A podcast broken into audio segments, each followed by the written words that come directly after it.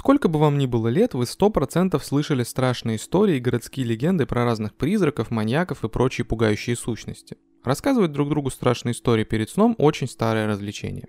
Сейчас для любителей хорроров есть огромное множество контента на любой вкус. Кино, игры, книги, комиксы. Кстати, про хоррор-комиксы мы рассказывали в отдельном выпуске, если интересно, ссылка будет в описании.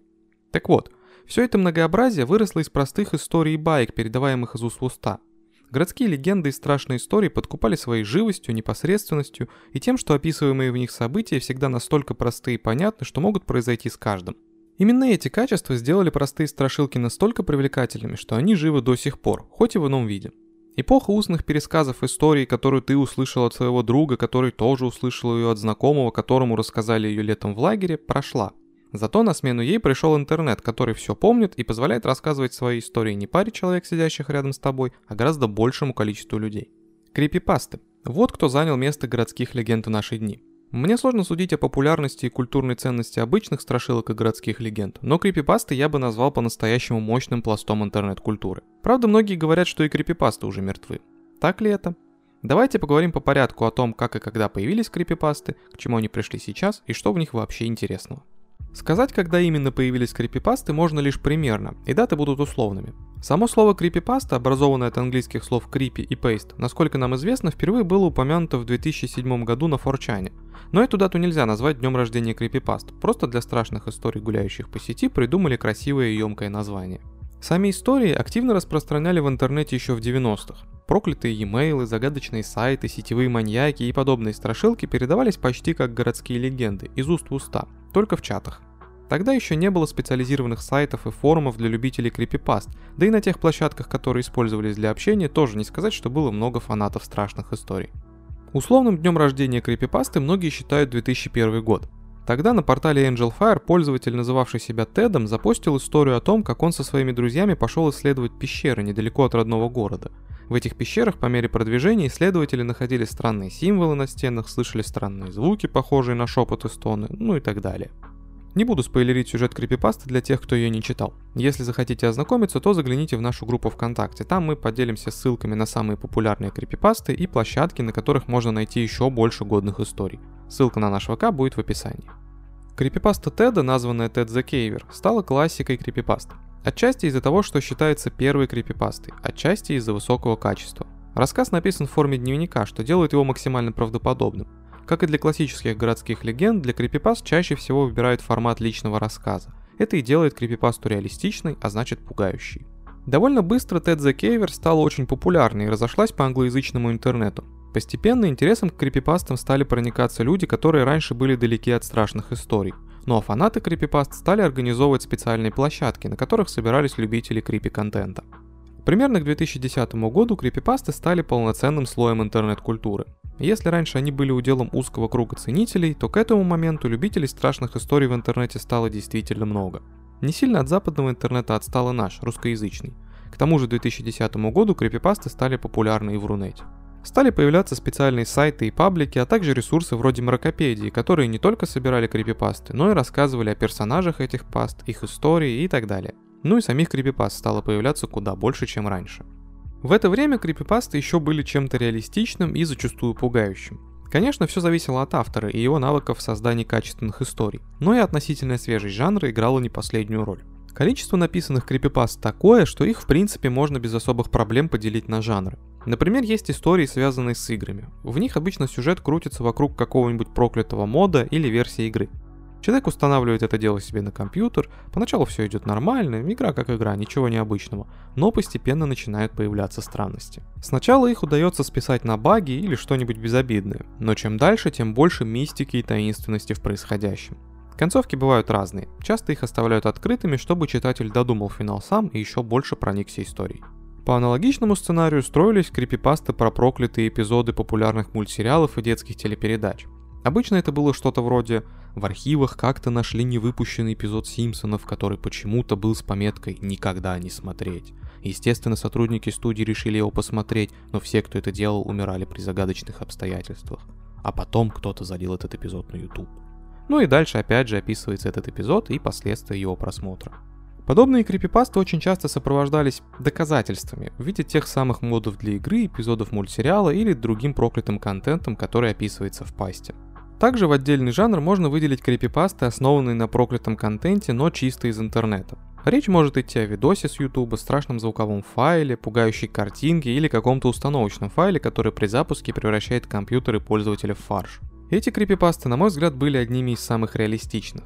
Во-первых, из-за того, что ты читаешь их, сидя за компьютером в интернете, и они рассказывают тебе о таких же людях, нашедших что-то в интернете. Погружение максимальное. Во-вторых, такие пасты тоже очень часто сопровождались пруфами в виде тех самых проклятых файлов. Ты мог посмотреть условный видос Мириана Мордегард Глизгорф и под впечатлением сидеть и ждать, когда же ослепнешь. Еще хотелось бы выделить крипипасты, рассказывающие про взлом теле или радиоэфира. Именно к этому направлению относятся одни из самых известных во всем мире крипипаст – «Вайомингский инцидент» и «Безногим». На данный момент они являются и классикой крипипаст, и своеобразными мемами одновременно. Также было много других видов и жанров крипипаст. Перечислять их все не имеет смысла, потому что, как я и сказал, разделение изначально очень условное. Были среди всех пасты классические сюжеты про призраков, демонов, маньяков, заброшки, метро и другую паранормальщину, к которой уже все плюс-минус привыкли. Так как лучше всего о крипипастах могут рассказать только сами крипипасты, мы оставим изучение шедевров этого жанра для тех, кто действительно заинтересуется темой.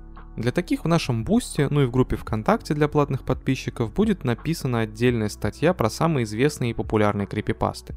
Ну и аудиоверсия этой статьи тоже будет. Если интересно, переходите в наш Boosty или ВК, подписывайтесь и наслаждайтесь. А сейчас давайте разберемся, насколько популярными были крипипасты, сколько этот жанр интернет-творчества прожил и что из себя представляют крипипасты в наши дни. Понять, насколько популярны были крипипасты, довольно легко. Достаточно взглянуть, к примеру, на количество подписчиков тематических групп во ВКонтакте. На топовую группу с крипипастами подписано более 2 миллионов человек, а еще есть как минимум штук 5-6 групп с сотнями тысяч подписоты. Также огромное количество людей обитало и до сих пор обитает на тематических сайтах и площадках. Мракопедия, Крипипаста.ком, сабреддиты, посвященные страшным историям, сообщества на Пикабу и других популярных сайтах и форумах. Все это живет и процветает, хотя может уже и не так активно набирает новую аудиторию. В любом случае, любителей пощекотать себе нервы крипипастами, а также сочинить свою историю очень много. Частенько при разговоре про крипипасты от разных людей можно услышать, что эта движуха уже отжила свое и сейчас мало кому нужна.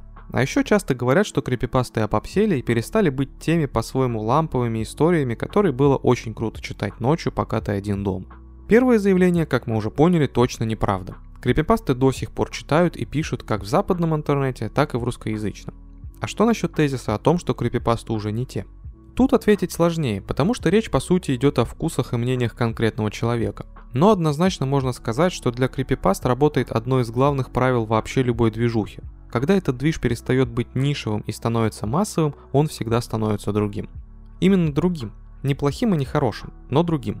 Если вы были большим фанатом крипипаст на заре их популярности, то наверняка считаете нынешний крипипастинг совсем не таким крутым. И это неудивительно, ведь сюда пришло много авторов, большинство из которых не являются хорошими писателями. Они хотят выдать что-то годное, но, во-первых, у них не хватает скилла на написание действительно годной крипипасты, а во-вторых, давайте будем честными. Когда ты прочитал уже тысячи страшных историй, тебя сложно напугать тысячи первой, даже если она будет действительно хорошей. В итоге крипипасты пришли к тому, к чему приходит любой жанр, растущий из какой-то узкой нишевой тусовочки. Много новых фанатов и авторов меняют то привычное, что цепляло и привлекало олдскульных ценителей, поэтому они начинают говорить о том, что крипипасты мертвы. Но эти толпы новичков приносят и много нового, по-своему интересного. Я, как любитель крипипаст со стажем больше 10 лет, не особо понимаю эти современные приколы, но все же о них стоит рассказать. Вот относительно свежий пример современного крипипастинга. В 2018 году в интернетах зафорсился такой персонаж, как Момо. По сути, это классическая крипипаста о том, что есть некий дух или типа того по имени Момо, с которым можно взаимодействовать. Корни уходят в японскую мифологию, а еще Момо часто связывают с городской легендой немецкого писателя Михаэля Энде. Особо погружаться в историю Момо не будем. Гораздо интереснее посмотреть, что происходило в интернете в 2018 году. 12 июля на YouTube в аккаунте, который был зарегистрирован за месяц до этого, был размещен видеоролик длительностью 6 секунд. Его описание было на японском языке и переводилось как «Люди предпочитают называть меня Л». На видеоролике неизвестный загримированный под Момо размахивал ножом перед видеокамерой. После этого подростки по всему миру, но изначально это пошло с Латинской Америки, стали выкладывать в интернет видосы о том, как они якобы общаются с Момо. По итогу это превратилось в некий челлендж или флешмоб, суть которого была в том, чтобы общаться с Момо в WhatsApp и не допустить того, что Момо напишет два сообщения подряд. Если ты дважды ошибался и получал несколько сообщений подряд, то по легенде ты должен был навсегда исчезнуть из этого мира. Параллельно в Фейсбуке развивался похожий движ, только там народ звонил на какой-то специальный номер и якобы общался с Момо голосом.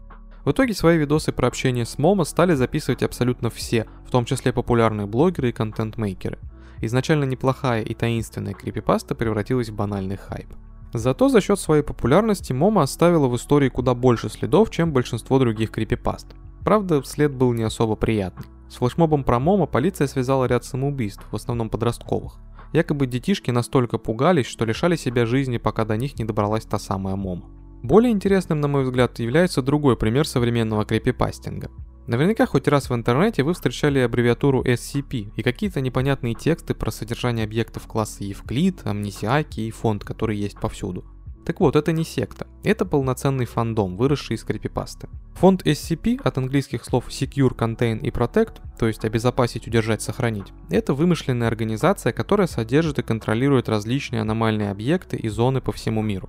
По сути своей SCP это коллективный или можно даже сказать общественный проект, над которым работают все желающие. Созданные в рамках проекта тексты описывают деятельность фонда, несущего ответственность за содержание аномальных предметов, существ, мест, явлений и прочих объектов, называемых SCP-объектами.